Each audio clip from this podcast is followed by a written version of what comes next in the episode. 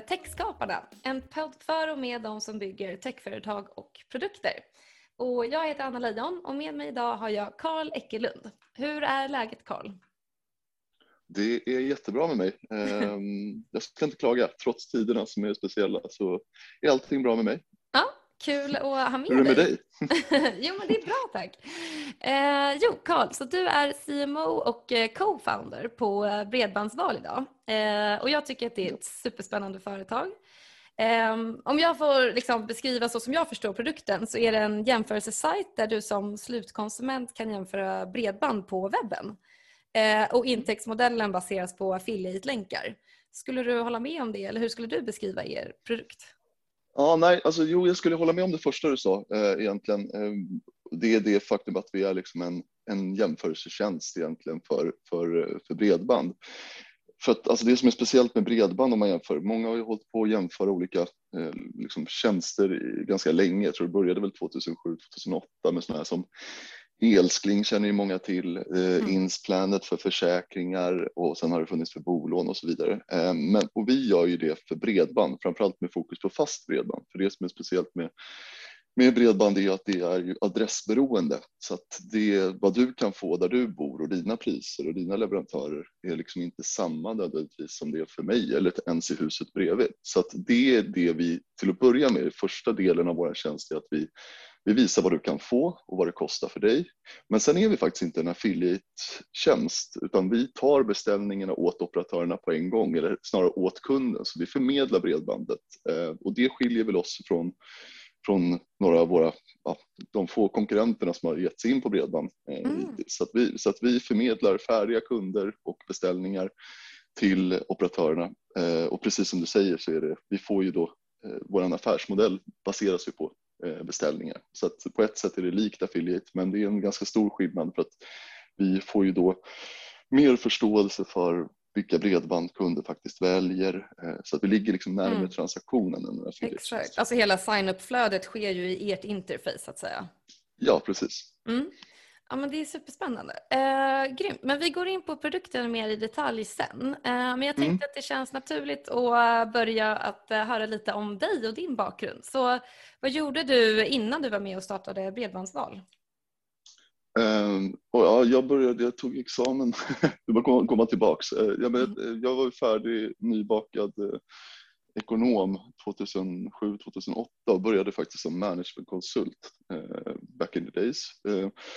Och sen så, det var på Deloitte Consulting, höll på att bygga upp eh, sin liksom konsultlåda eh, och då var det ganska många nyexade som man tog in från olika ställen. Det var KTH, det var Chalmers och det var Linköping där jag hade varit och Lunds universitet och sådär. Eh, så vi var ett ganska stort gäng som började samtidigt som det som kallas för analysts. Sen så jobbade jag där, kände efter ett tag att det inte riktigt var min grej. Jag gick mm. vidare till en annan konsultbolag som, heter, som idag heter Differ Consulting Eh, men som då hette Excellent Strategy. Eh, och där jobbade jag och sen så kom jag in på Schibsted ganska snabbt och på Blocket där jag egentligen kom i kontakt med webbutveckling liksom, utveckling och digital affärsutveckling som det hette på den tiden. Mm. Men eh, jobbade där eh, och sen så jobbade jag runt i lite olika Schibsted-bolag. Jag var på Hitta, jag var på några andra startups och så vidare. Och det var väl där när jag hade varit på Schibsted där man liksom man drillas i någon typ av digital, liksom, var väldigt mycket fokus på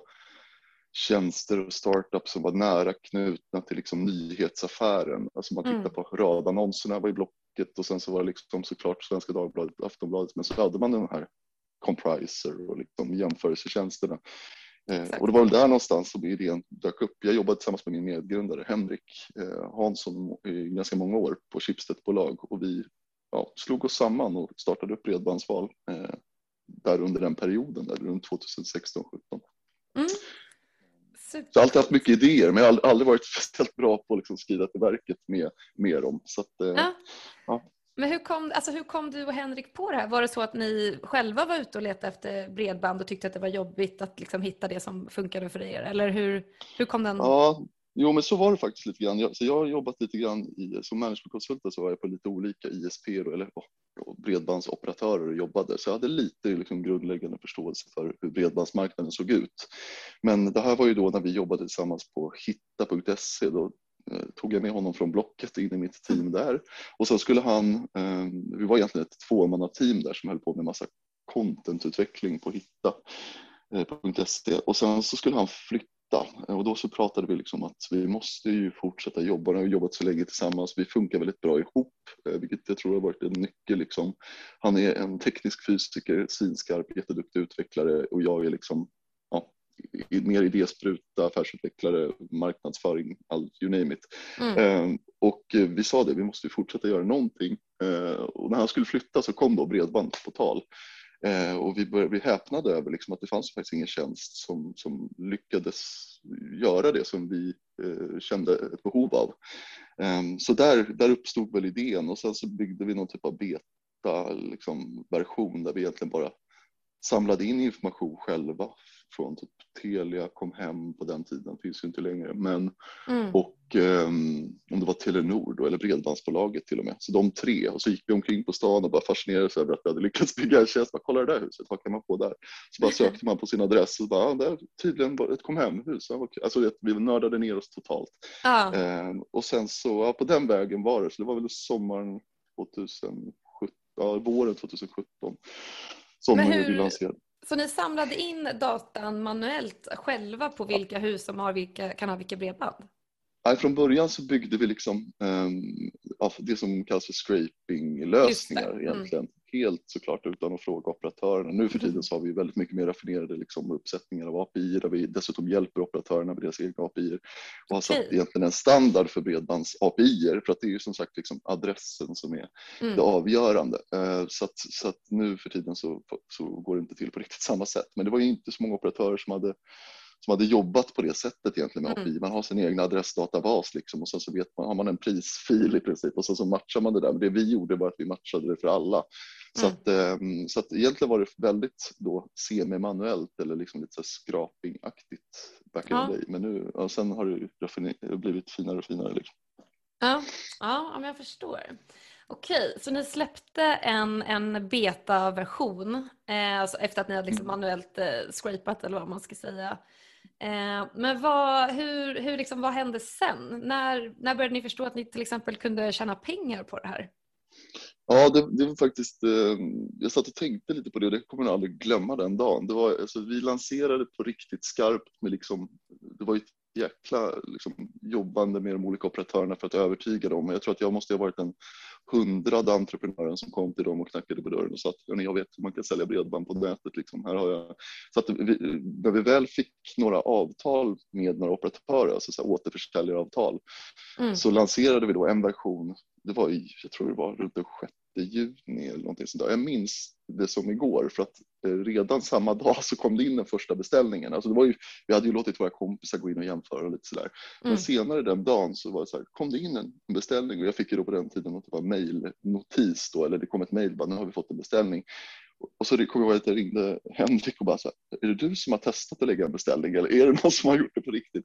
Mm. Uh, och, och så han bara, nej, jag trodde nästan det var du. Och sen så eh, ja, visade det sig att det var den första, den första kunden. Och vi, alltså vi, ganska så snart efter att vi hade byggt liksom våran beta så förstod vi Liksom hur, vi förstod ju affären, vi hade läst på rätt mycket hur det liksom bredbandsmarknaden funkar och förstod att affärsmodellen var rätt given. Mm. Eh, visst, vi hade kunnat gå affiliate-spåret men det, det fanns liksom två spaningar. Det första var egentligen när vi byggde det här att det finns ingen som gör, inget verktyg som gör enkelt att jämföra bredband på nätet. Liksom.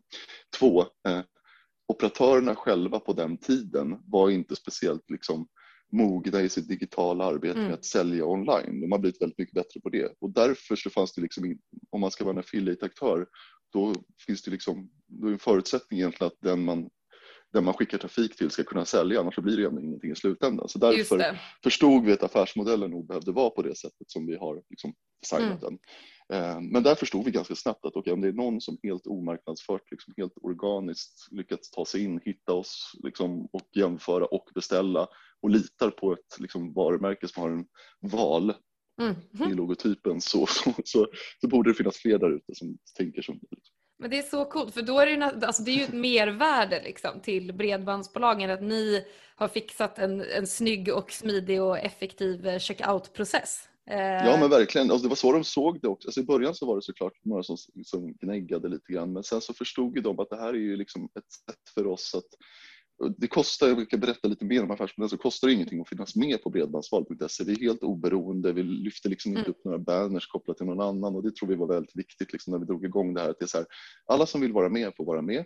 Vi mm. visar alla på samma sätt. Vi har tagit fram något som kallas för jämförpris. Det är ett mm. jämförelsepris eller jämförpris som egentligen slår ut alla kostnader och tittar på vad skulle liksom ett år eller vad kostar det under bindningstiden om man delar det månadsvis. Så att vi visar inte noll kronor ifall det nu skulle kosta det de tre första månaderna för att sen operatören ökar till 499 kronor för 100 megabit eh, ner ner 100 upp liksom. Utan vi, vi visar ett jämförpris och på det sättet så är det gratis branding och det är ett helt riskfritt egentligen sätt att, mm. att exponera sitt varumärke. Man, och, sen betalar ju operatörerna bara oss när det faktiskt är en kund som blir en kund och stannar som kund. Så vi har, även där har vi försökt tänka till så att det ska bli så liksom operatörstillvänt som det bara kunde bli. Ehm, så så, så funkar det.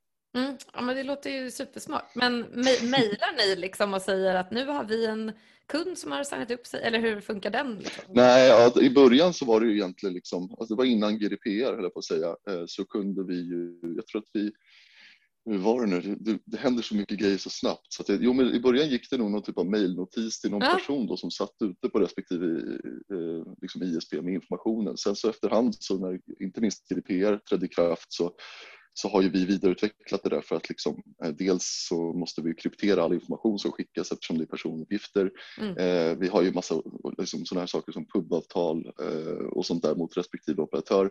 Men nu är det väldigt mycket API egentligen så allting går vi har byggt egna så order sender API som skickar information och egentligen är redo att skulle kunna aktivera egentligen en kund på en gång. Men där tror jag eh, det handlar väldigt mycket om att operatörerna kanske inte alltid är helt färdiga tekniskt utan nej, men nu, nu är det API så det är inte mejl som går på samma sätt längre eh, mm. mot de flesta operatörerna i alla fall. Mm. Ja, men det är superintressant. Och jag känner också att så här, bredband, det är ju, den är ju gan, en ganska liksom generisk produkt. Alltså det är ju nästan som så här el. Mm, ja, nej, eh, verkligen. Det är commodity på något sätt. Men, men, samtidigt så är det ju alltså det är, så här, det är rätt osexigt. Men om man tänker på, precis som el och försäkring är, mm. som produkt. Men samtidigt så är det ju att allt allt det häftiga som vi ändå konsumerar, det vill säga media, det, någonstans är bredbandet grunden för det. Så på det sättet så blir det både jätteviktigt, alltså mm. nu för tiden, vi brukar prata med folk, så här, vad, är vikt, vad vill du helst vara utan under tre timmar på en dag? Vatten, el eller bredband? Då är det ganska många som inte i alla fall väljer att vara utan bredband under tre timmar, framförallt inte nu under corona till exempel, där man sitter och jobbar hemifrån. Det är liksom mm. förödande. Men, men eh, så att jag skulle säga så här, det, det är absolut alltså det som folk kallar för commodity på ett sätt. Men samtidigt så tycker jag att det är ehm, det finns någonting i det. Det har inte gått att jämföra tidigare så att mm, det är väl det att folk, folk har inte fått upp ögonen för att det verkligen är en produkt som går att, går att jämföra. Och sen är det ju inte riktigt som el på det sättet som jag var inne på där att det är ju beroende på var du bor någonstans. Ja. El kan du faktiskt köpa till samma pris överallt och det är spotpriser och marknader och allt vad det är för någonting. Mm. Men för bredband så är det så här, beroende på om du bor i ett hus med, med både fiber och kanske bredband via kabel-tv och, och, det som håller på att avvecklas nu med kopparnätet, alltså gamla mm. telefonledningar, mm. DSL, så kan ju du ha jättemånga olika val att göra. Och så, så är det kostnader, det är hastigheter, det är liksom routertillval. Så ja. det är en ganska mycket mer komplex produkt ändå än, skulle jag säga, än el. Men absolut, det finns ju jättemycket likheter såklart. Ja, ja men exakt. Och jag, jag bodde tidigare i ett eh, i ett annat hus och då så mm. eh, hade jag eh, Bahnhof som jag var supernöjd med. Men sen flyttade vi till mm. ett nytt hus och då flyttade vi till ett sånt här kom hem-hus. ja, som de nu försöker döpa om till Tele2-hus för Tele2 har ju köpt eh, kom hem-varumärket ja. och kom hem finns inte längre. Så det är och det händer mycket grejer på, på bredbandsmarknaden också som gör det väldigt trassligt för konsumenter att hänga med tror jag. Eh, bredbandsbolaget liksom, till exempel för några år sedan, det finns ju inte heller längre som varumärke utan det är ju Telenor. Mm. Eh, så att, ja, det, det, det är trassligt. Exakt, Men där förstår, kommer ni och, och hjälper till och reder Ja, ut. exakt. Ja, precis. Nej, men så då, då kan man ju bara välja liksom ett, en leverantör. Eller ja, eh, som jag förstår det som så äger Tele2 också de här Penny. Eh, så det finns ju mm. två, två som man kan välja på men det är ju samma liksom, bakgrund så att säga. Eh, Men, men vad tycker du om det, det upplägget så att säga? Det är lite av en eh, inlåsningseffekt. Ja, nej, men det, så här, det har ju gått lite mm, mode i det där, höll jag på att säga. Alltså det, och sen tror jag också vi pratar nu, när du och jag sitter och pratar, så pratar vi om det blir, ett, det blir ett storstadsperspektiv. Det ser ju annorlunda ut på landsbygden eller längre ut där det liksom kanske handlar om att okej, okay, ska jag dra in fiber eller måste jag köra mobilt bredband eller kanske till och med bredband via någon typ av eh, liksom, radiolänk eller satellit eh, och sådär. Eh, så att, men, men om, vi, om vi tittar på det som du nämner då att det är så här av inlåsningseffekten. Det finns ju två olika bakgrunder och anledningar till det. Du kan ju ha ett sånt då så kallat kom hem-hus då, om vi ska kalla det för det fortfarande, där det är liksom koaxialkabel som är draget i fastigheten men mot motprestationen att alla ska ha Bahnhof. Eh, så på det sättet så blir det en inlåsningseffekt. Det är inte så många som tänker på det. Det kan vara ganska så rabatterat de första åren eh, mot, mot kunderna. Sen vet man ju inte vad som händer eh, mm. efter det. Då, kan ju, då är du inlåst, precis som du säger. Att efter en två, tre, fyra års period så, så, så, så höjs priserna. Eh, så, så kan det vara. Och jag tror att det, vi har ju bara börjat se effekterna av liksom de här gruppavtalen med tanke på att det är någonting som har kommit mycket på senare år. Men sen så, eh, sen så är det ju liksom eh, det är så det byggdes från början. Alltså, spolar man tillbaka bandet och tittar liksom på Televerket och Telia, liksom, så Telia har ju haft ett liksom monopol kan man säga. Eh, nu är det ändå väldigt mycket mer konkurrensutsatt än vad det var tidigare och möjligheterna finns ju att verkligen konkurrensutsätta operatörerna genom att välja en öppen fiber, liksom, kommunikationsoperatör då, som, som öppen, Telia öppen fiber eller eh, Etux eller Open Universe eller IP-Only, mm. de här olika liksom, som man knappt vet vad de håller på med, men där du kan välja bland liksom ibland upp till 20 olika eh, leverantörer. Mm. Eh, så det, det, det, är lite grann vilka, det är förutsättningar som styr helt enkelt eh, och det är olika från, från hus till hus som du har märkt. Ja, verkligen och det är därför det är så bra med en jämförelsesajt. Eh, ja.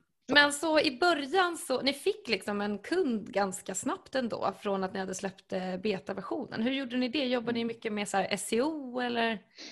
Ja, alltså jag tror, eller det har vi absolut gjort framförallt ska säga efter, efter ett tag. Alltså, jag måste säga att jag tror någon framgångsfaktor för oss var att även om vi såklart ville bygga ett vi, vi såg möjligheten att bygga ett företag som skulle liksom kunna tjäna pengar så var det ganska mycket ett test från början. Eh, mm. och när vi väl såg det, alltså man skulle faktiskt kunna säga att om man ska vara lite krass och hård mot oss själva så är det nästan samma i alla fall look på vår sajt idag. Den har uppdaterats någon gång, men som det var från början. Så att vi har ju liksom, vi har lagt jättemycket fokus på att göra det, lägga till operatörer, göra det så liksom användarvänligt som möjligt. Och det som vi pratade om med beställnings, alltså skickandet av beställningar, anpassa efter GDPR, anpassa det för personer med liksom ned, synnedsättning och sånt där så att det blir liksom eh, tillgänglighetsanpassat. Eh, men, men, men det man kan säga är att det är vi, vi, märkte att vi fick, vi fick beställningar men, men eh, vi, vi, vi, var inte, jag ska säga så här, vi var absolut någonstans affärsdrivna, framförallt kanske jag. Jag tror Henrik drevs mer av att, att bygga en riktigt bra tjänst och mm. jag kände liksom att här kanske det kan bli någonting. Och då började vi väl med liksom lite ja, marknadsföring, lite Google Ads var det väl tidigt där och sen så är det faktiskt lite mer på senare år som vi har upptäckt liksom, um, senare år, det låter fel att säga, men vi absolut, vi lanserade en blogg som har blivit, skulle jag tro, en av de liksom, största bredbandsbloggarna i alla fall. Jag vet inte om det finns någon konkurrens där i och för sig. Det är inte som sitter och bara bloggar om bredband, men det har ju verkligen blivit en, liksom, en kanal in för oss där folk googlar vad, vad är wifi 6 liksom. Det händer ju mycket på, på marknaden. Eller vad händer nu när de stänger ner telestationen och drar bort våra koppartråd här ute i liksom, mm. eh, Vreta? Ja, men då har vi svar på det liksom, och det är så vi har byggt väldigt mycket av våran, våran eh, trafik. Så att absolut har SEO varit en viktig, viktig del för oss. Eh, men vi har, vi har kört en del Google Ads, vi har testat lite med Facebook Ads och sådär eh, och har märkt att det funkar. Liksom. Eh, det är en mm. fråga som folk behöver hjälp med. Mm. Ja men coolt. Eh, Okej, okay. så liksom er, ni hade väl ingen vidare lanseringsplan då så att säga utan ni bara släppte betaversionen och folk började hitta dit helt enkelt?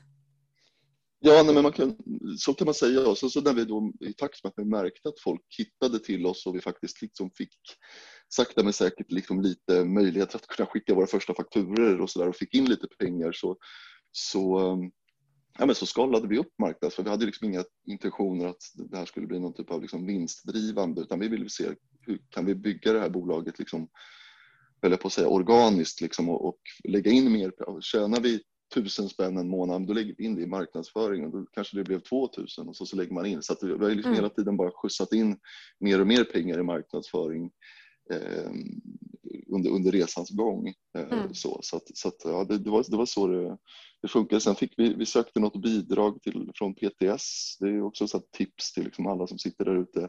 I vårt fall så fanns det möjlighet att kunna få lite hjälp med att, om man då tillgänglighetsanpassade eh, sajten, Ehm, så kunde man få ett bidrag till att göra det. Och det kunde vi då slå två flugor i en smäll och vidareutveckla vår tjänst under tiden, det vill säga lyfta designen lite grann under tiden. Att vi liksom höll kostnaderna nere eh, samtidigt som vi försökte pusha på med så mycket trafik vi bara kunde in. Mm. Um, så att, men absolut, vi har ju knappt gjort någonting åt liksom sånt som är så konverteringsoptimering eller någonting alls, utan det är sånt vi sitter och tittar på nu, liksom, mm. fyra år senare. Så att det är lite speciellt. Sen, sen den största grejen var väl egentligen för två, lite drygt två år sedan, eh, där vi faktiskt bestämde oss för att nej, men nu, antingen så liksom fortsätter det här att vara ett, ett, ett, ett välfungerande liten låda som liksom funkar eller så, eller så gasar vi liksom.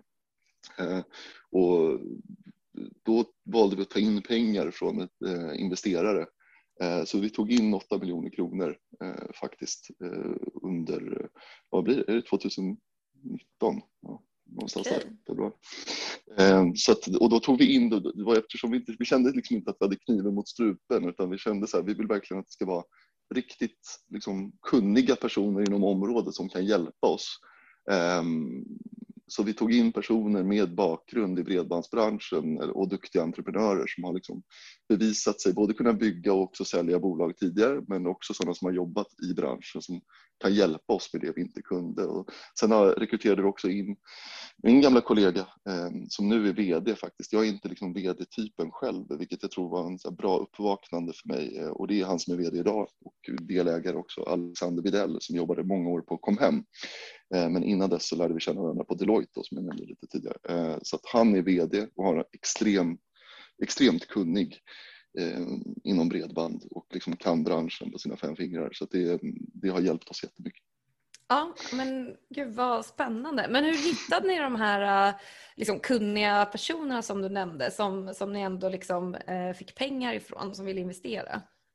Hur hittar ja, men det är lite, det är, ja, det är, man, hur man hittar dem, det är en jättebra fråga. Jag tror, att, eh, för oss, jag tror säkert att man kan hitta dem på massa olika sätt. För oss var det ganska mycket tillfälligheter. Jag, de som har investerat, eller några av de som har investerat, är personer som känner tidigare kollegor, eh, personer som man har stött på men som har bytt bransch. Till exempel en av våra investerare är en kille som heter Johannes eh, Bosson som är VD på Telge Energi idag men som har jobbat i många år och som jag träffade när jag var och träffade IP Only då, som är en kommunikationsoperatör som bygger, du har säkert hört talas om, de bygger, liksom, drar ut fiber i, på landsbygden och, och sådär. Eh, och de, han jobbade som säljdirektör där eh, och vi träffades efter att han hade slutat på IP Only Eh, för att vi, liksom, att vi klickade när vi hade de här mötena, men jag vet inte om det blev någonting mellan liksom, något, något affärsmässigt där och då.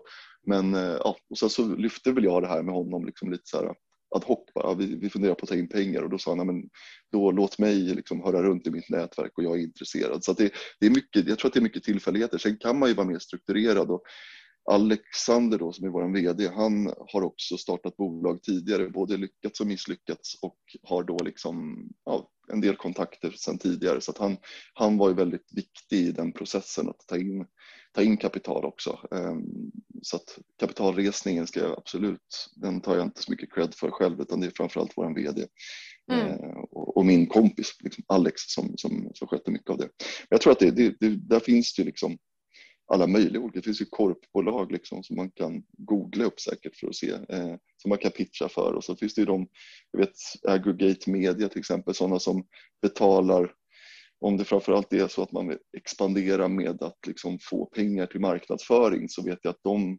de handlar upp media mot en del av, alltså du får egentligen marknadsföringsutrymme, en mediaplan liksom finansierad mot en del av företaget. Så det finns ju många olika vägar att gå. Liksom. Mm. Ja. Föräldrar, allt Rika kompisar. Ja, ja, exakt. ja, jag förstår. Ja, men grymt. Eh, men en grej liksom, när man är entreprenör som, som kanske är både jobbig och rolig, men det är ju alltid namnet. Eh, och jag vet, jag vet själv liksom att ibland är det så att man, man vill bara komma igång och bara bygga produkten men det första man måste mm. göra är ju typ att så här, men vad, vad, vilken domän ska jag ha? Alltså, för det är ju så viktigt liksom i i, i resterande produktutveckling. Så, men hur, mm. hur kom ni liksom fram till namnet och, och loggan och allt? Ja, det, loggan kom ju efter namnet kan man säga. Ja. Alltså man, vi, vi, vi, jag tror, vi satt och liksom brainstormade tidigt eh, och pratade. Alltså jag vet att vi hade idéer. Alltså sånt där tycker jag, typiskt min personlighet att vara en sån som lägger jättestor vikt vid, vid, vid ett namn. Så. Men eh, vi, vi satt och liksom bollade idéer och allt jag kommer ihåg först så tittar man ju liksom såklart på så här, ja, men fanns, fanns det någon väldigt, väldigt simpel domän som var ledig? Det fanns inte riktigt. Man vill ju gärna koppla ett domännamn till det man håller på med, liksom, så det är bra om mm. bredband finns med såklart. Så då tror jag att vi redan där började säga att bredband ska finnas med i domännamnet och vi vill gärna ha en .se-domän. Kan man köra typ Bredbandskungen tror jag, du vet, alltså det var en lång lista på 150 olika, det var alla möjliga olika grejer. Liksom. Och sen så kom bredbandsval upp vid något sammanhang och så började vi skämta faktiskt från början om att vi skulle kunna ha en val i logotypen och så, så bad jag en kille som heter Thomas Andersson som är superduktig grafisk formgivare och designer som jobbar på en studio, gör lite gratis reklam, men Mojmoj heter de eh, och ta fram en, en en design på det här och en, en val. Liksom. Jag tror jag skickade över någon clipart-val med typ en wifi-symbol på.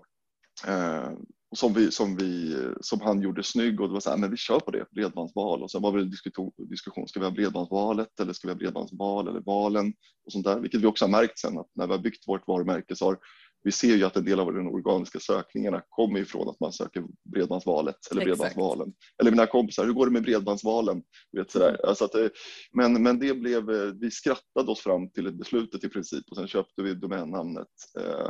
Och, och sen har det varit det liksom. Eh, mm. och, och, det har varit, vi tänkte också att det kan ju vara bra om man sticker ut lite grann. Alltså de här olika leverantörerna då kom hem då för att ta ett gammalt exempel, Bahnhof och liksom Telia. Det är, så här, det är ju rätt så liksom det är deras färger och sen så är det deras namn. Men kan vi liksom på något sätt sticka ut med någonting annat eh, valen då liksom med ett B i mm. stjärtfenan, var liksom lite lekfulla kring någonting som är så otroligt tråkigt så trodde vi att det kanske kan sätta sig. Man ser den där lilla valen liksom och så kommer man ihåg den liksom. Eh, så det var väl så vi tänkte från början. Sen, sen har man, alltså det är så många resor man har varit med på under den här tiden. Jag minns att vi blev kontaktade från så tyska eh, jury, eller advokater och bara så här, hej, ni får inte använda det där varumärket. Vi fick avslag när vi skulle skydda våran vårt varumärke som var en val, den valen vi fortfarande har idag. Men med en sån här wifi-symbol uppe på. Och då var det något annat bolag i Tyskland som sysslade med någonting helt annat som hade någonting som heter MobiClick, alltså anspelar på Moby Dick-valen då. och som Jaha. såg in, inte lik ut, men det var också en val som såg, såg eh, lite annorlunda ut, men också med en wifi. Så man blir så här, det hade inte vi ens sett överhuvudtaget. Då hade, ingen, då hade vi nog inte valt den logotypen vi valde. Mm. Så där fick vi hålla på med lite advokater och jurister och sen så löste det sig. Vi fick ta, ta bort den här eh, wifi-symbolen från liksom, det här val, vattensprutet. Liksom. Eh, så att, eh, men den är fortfarande med i vissa element på sajten när man söker till exempel. Men vi har den inte som vår logotyp idag. Ah, så att, ja, historia kort, eh, varumärken och sånt där, jag tror det kan vara rätt viktigt men framför allt så är det liksom min stora rekommendation i dagens situation och liksom medielandskap att man ska försöka ha med ett domännamn så på något sätt. Om du ska bygga ett varumärke så är det bra ifall det i alla fall beskriver på något sätt det du håller på med eller vilket mm. område det är. Precis. Man får ju lite gratis organisk trafik också på så sätt. Ja men exakt, det, det tror jag faktiskt har varit eh, bra. Och sen tror jag att det kan... Alltså, här, ja. ja men kan man, kan man liksom jag vet inte, det är inte det coolaste varumärket som finns men det är kanske liksom, det är lite roligt, lite så Göteborgshumor nästan på vårt mm. varumärke. Men vi, vi trivs med det på något sätt. Det känns ja. roligt. men det är nice, det, det sticker ju ut och det, det är ju en igenkänningsfaktor också liksom, nästa gång man flyttar, att man ska hitta tillbaka till den här valen. ja, exakt, du har tänkt helt rätt. uh, ja. Ja men grymt, kul att höra. Eh, ja gud, jag måste hitta en logga till den här podden, så långt har jag inte kommit än. Eh, jag kanske ska höra av mig till din kompis där. Gör det, han kan säkert hjälpa dig, Thomas. Jag ska koppla ihop er sen. Ja, gör det. Eh, ja men grymt. Eh, du, vi pratade lite tidigare om hur det är att liksom försöka starta upp någonting parallellt som man också har ett annat jobb. För det är ju, det, är ju den situationen mm. många liksom techskapare ändå sitter i. Eh, jag vet själv hur det är. Eh, så kan du inte berätta lite om, om det, liksom, hur du gjorde den här övergången? Eh, eller pendlade fram och tillbaka för den delen också kanske. Men... Ja, nej, men både jag och du, jag alltså, tror att vi det är, det är, inte unikt på något sätt. Jag tror precis som du säger att det är många som liksom, man kanske får en idé eller vad det är som driver en, liksom, oavsett vad det är. Men så är det Ehm, om man fick tänka tillbaka och bara göra om allting så många gånger har jag sagt till både Alexander och till Henrik att man skulle startat någonting typ när man var student. Okej, man har inte speciellt mycket pengar, men det behövs inte alltid liksom.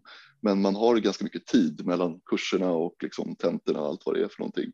Ehm, men, men för mig så var det så att jag gick liksom det traditionella spåret in och som sagt började jobba som jag började, tog en fast anställning helt enkelt, men märkte ganska snabbt att det var liksom eh, göra egna grejer jag brann för.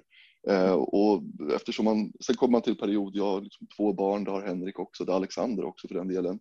Eh, och våran eh, vår första anställda som vi sen tog in också, Karl-Henrik som han heter, han, vi har alla två barn tror jag faktiskt och vi startade faktiskt där under, jag och Henrik, under våra respektive föräldraledigheter, vilket ju såklart är sjukt utmanande. Eh, men, men det går också eh, kan man väl säga. Det, det jag ska säga det är så här, jag tror att man måste verkligen man måste nog verkligen tycka att det man håller på med är ett roligt experiment eller väldigt kul att drivas av det. För det är många liksom kvällar och mm. helger mm. som man har suttit, framförallt ska jag säga eh, Henrik då som har liksom programmerat upp allting. Eh, men men eh, idén kom ju upp samtidigt som, jag tror att det är väldigt mycket lättare att få en idé när man har lite arbetslivserfarenhet också. Mm. Och jag tror att många pratar om det här att sen så liksom, du ska bara skjuta ut det totalt och satsa allt på det här.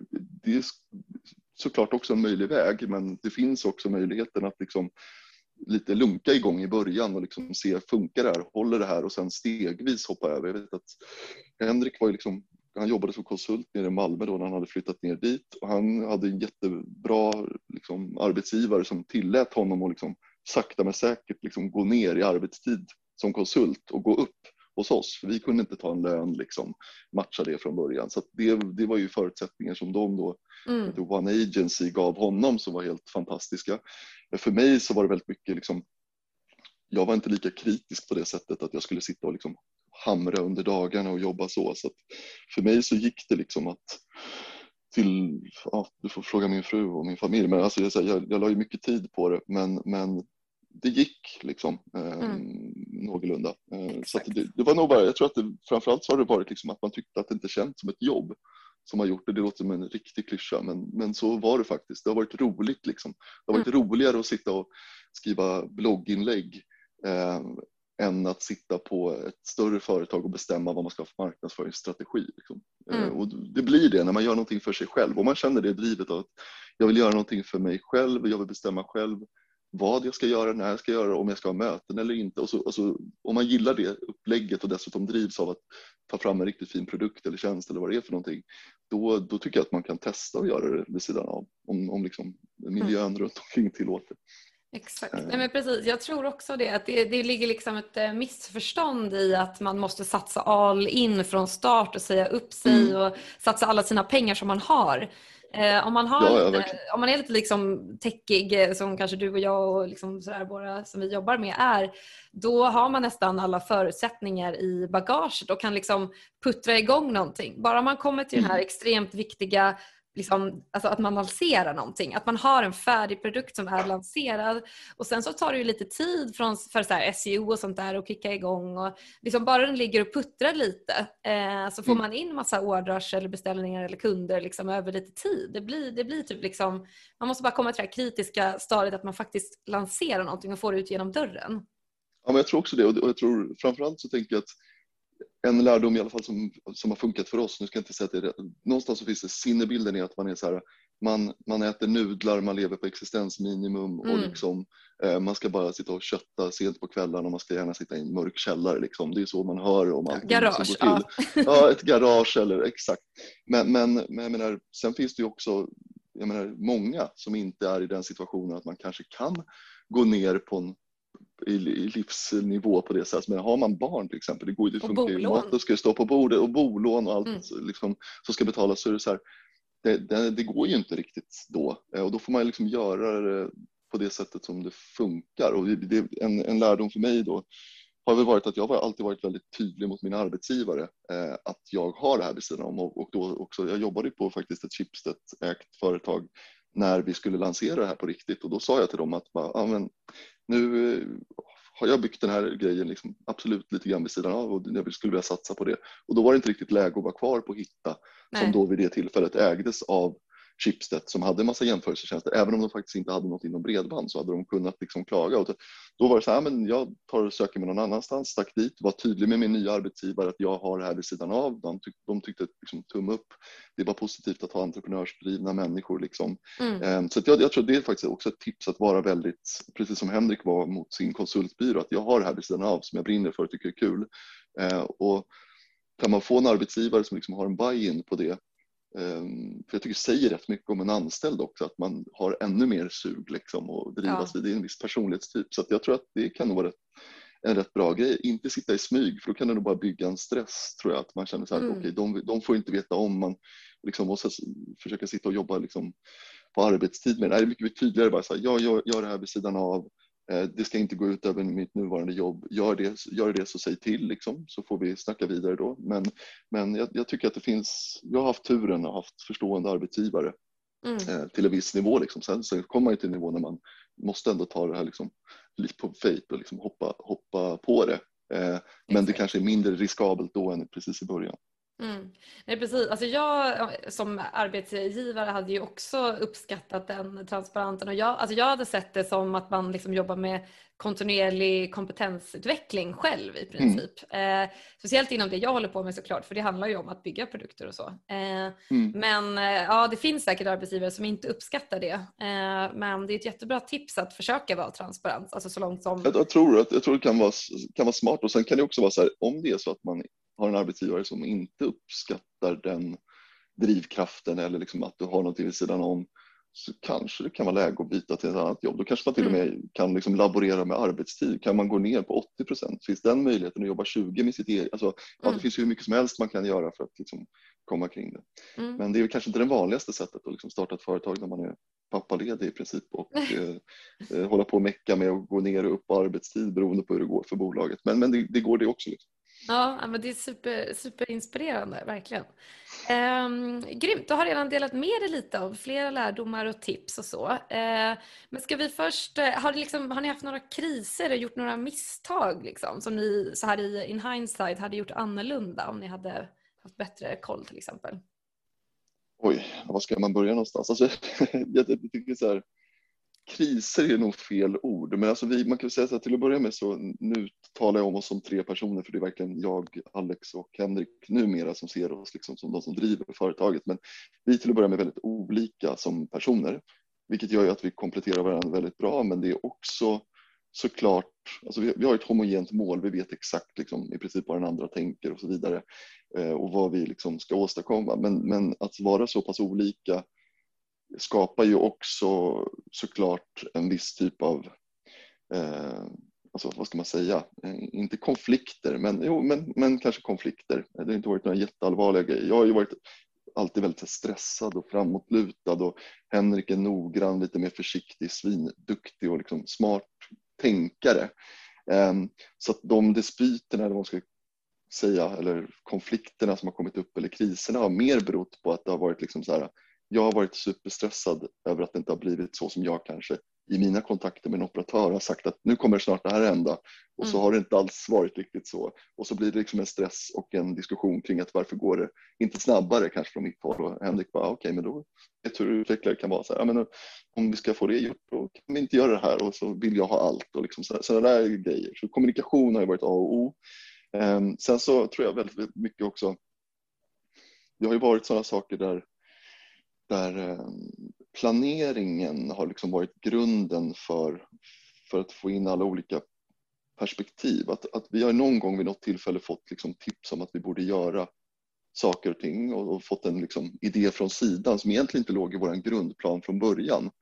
Eh, och så har vi gjort den och så har det inte blivit lyckat och då kan man väl säga att på något sätt har det blivit har det blivit en kris? Du vet, man går in i något större samarbete som man tror jättemycket på eller liksom utvecklar, lägger rätt mycket utvecklartid på att, på att bygga någonting som inte blev så bra. Jag ska inte säga att det har varit någon kris, då har vi lärt oss av att okej, okay, i framtiden så lyssnar vi inte speciellt mycket på vad tyckare och tänkare utifrån har för liksom, har, har man ett team som är heterogent med ett homogent liksom, mål tillsammans så tror jag man ska försöka liksom låsa in sig i sin bubbla och bara kötta. Mm. Eh, för att, för att eh, mycket av konflikterna Eh, och liksom kriserna kan uppstå på grund av externa faktorer av att man gjorde saker som ingen riktigt kanske egentligen ville att man skulle göra men som man ändå gjorde för att man fick för sig att det var bra. Och sen så har man tappat tid. Eh, så på något sätt så mina kriser är väldigt mycket kopplade till att det inte hänt mer eller att tidsramen liksom inte räcker till och sådär.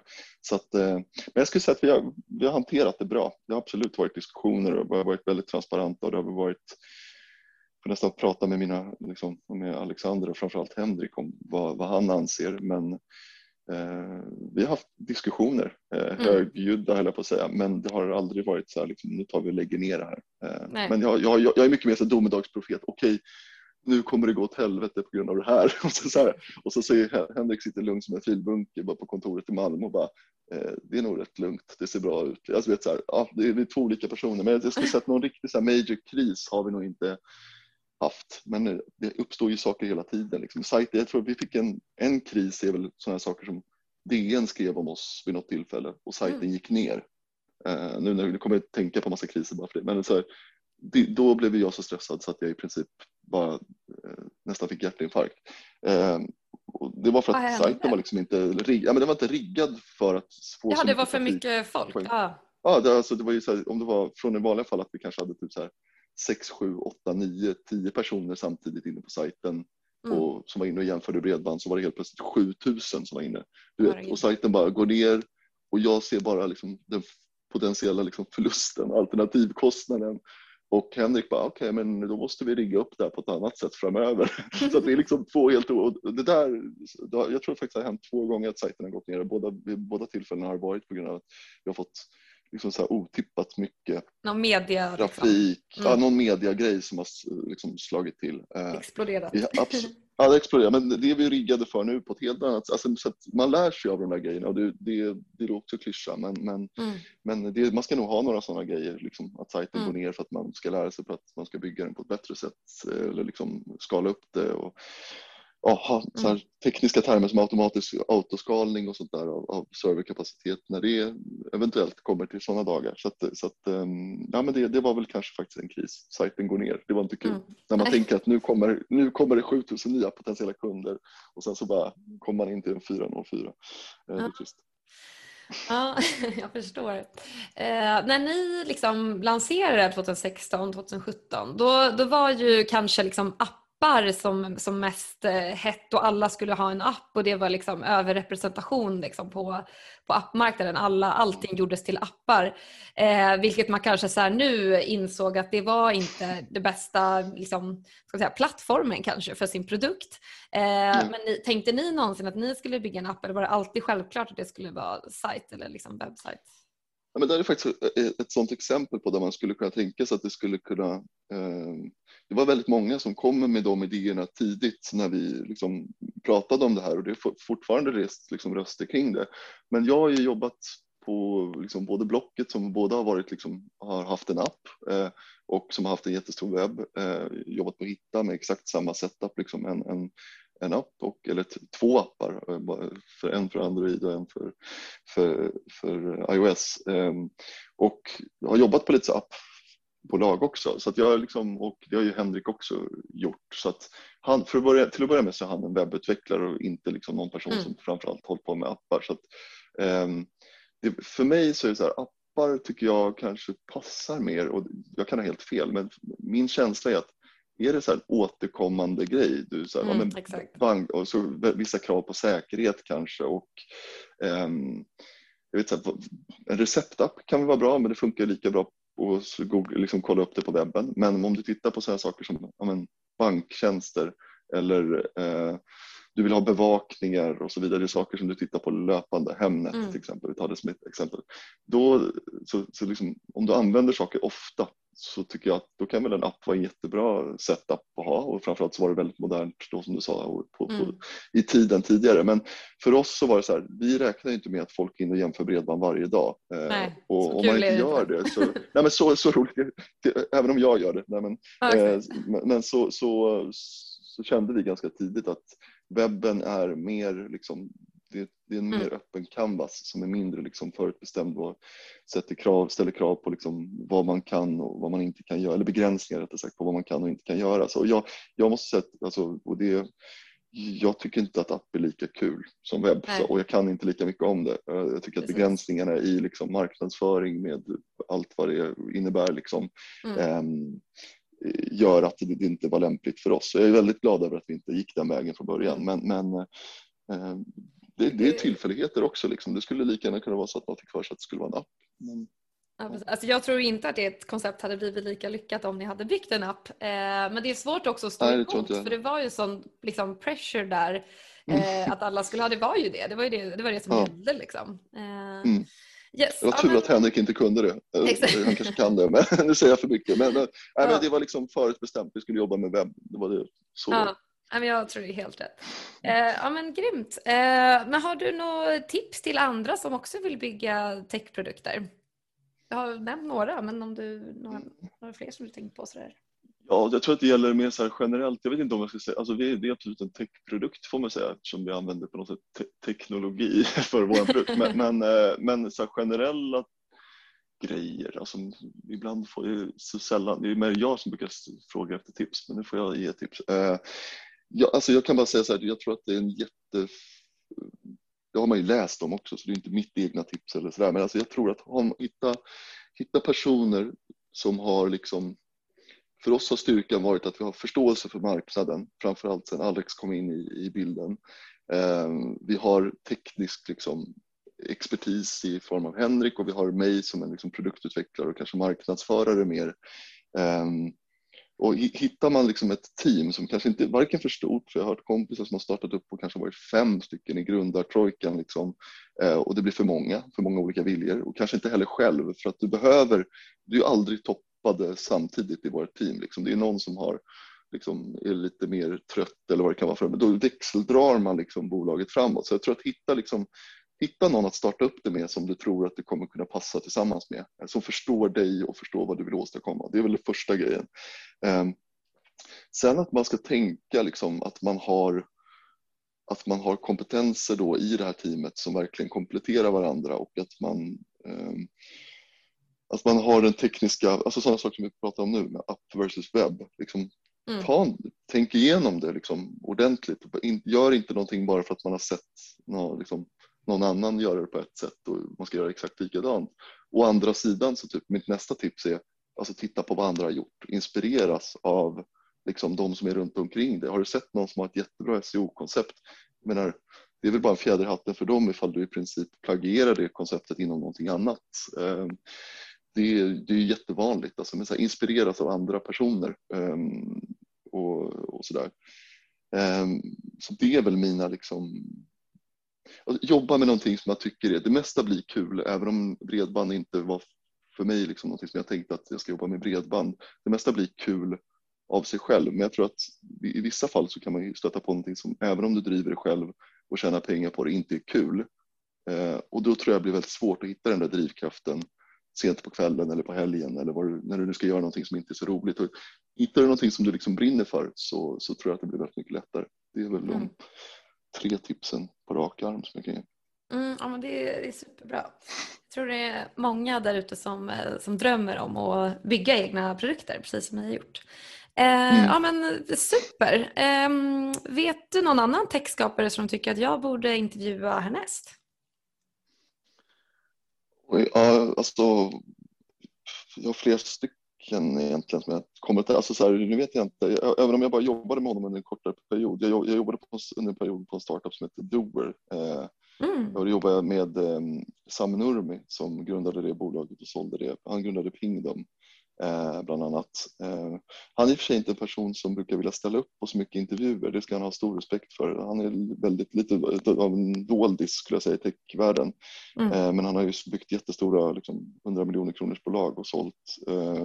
Så honom, om du kan få tag på honom eller om han tackar ja så är det en jätteintressant person för jag tror aldrig han har blivit intervjuad. Annars är det sådana här som jag jobbade tillsammans med en, med en liksom nästan mentor till mig när jag var på Blocket eh, som heter Rickard Bergman. Eh, han var produktchef för många år på Blocket. Jag har lärt mig det mesta jag kan egentligen som liksom ny, ny eh, knappt hår bakom öronen liksom managementkonsult som kom ut till Schibsted så tog han mig under sina vingar och han har lärt mig mycket av det jag har lärt mig liksom genom åren. Eh, det är eh, Rickard Bergman på Blocket skulle jag rekommendera. Eh, han var på Blocket då, han har varit på Hitta och nu tror jag faktiskt att han ska gå till ett nytt bolag som, heter, som ska jobba med AI som heter Turbotic. Så honom skulle jag koppla ihop dig med. Det ska jag göra. Roligt. Eh, super. Ja, men, eh, det kommer bli jättespännande. Hoppas att de eh, vill ställa upp. Ehm, ja. ja. just det. Men eh, alla som lyssnar, jag såg också att, eh, eller på LinkedIn har ni så här, we're hiring. Eh, Mm. Eller? Jo, precis. Ja, men det stämmer. Vi Ja. håller på just nu, mitt uppe i rekryteringsprocess. Eh, Så utvecklare gärna, alltså de omöjliga att hitta, de är liksom som är full stack men jävla, gärna med eh, fokus mot frontend och gärna om man har jobbat med liksom UX och design. Eh, välkomna att anmäla ert intresse till mig eh, eller Henrik eller ja, reacha ut. Eh, precis, vi anställer nere på kontoret i Malmö. Ja, har du någon eh, mejladress eller någonting som du vill dela med dig av? Eller ska hur ska de hitta? Hur ska de ansöka? Eh, De, alltså, de kan ansöka via, nu jobbar vi med en byrå som hjälper oss, eh, men eh, jag vet inte om du hör att det ringer till mig nu, det är därför jag håller på, jag blir helt... Ehm, Vi, alltså kontakta oss på LinkedIn, skicka ett mejl, vad som Ja. helst, kalle.bredbandstal.se så lovar jag att ta det vidare. Grymt. Eh, yes. Och om ni ska jämföra bredband så vet ni vart ni ska gå då. Exakt, Till bredbandsval.se. Eh, just Yes. eftersom det är olika som går på olika adresser eh, så är det jättesvårt att veta. Super! Eh, ja, men tack så hemskt mycket Karl. Det har varit jättespännande att prata med dig. Superkul att Tack du själv.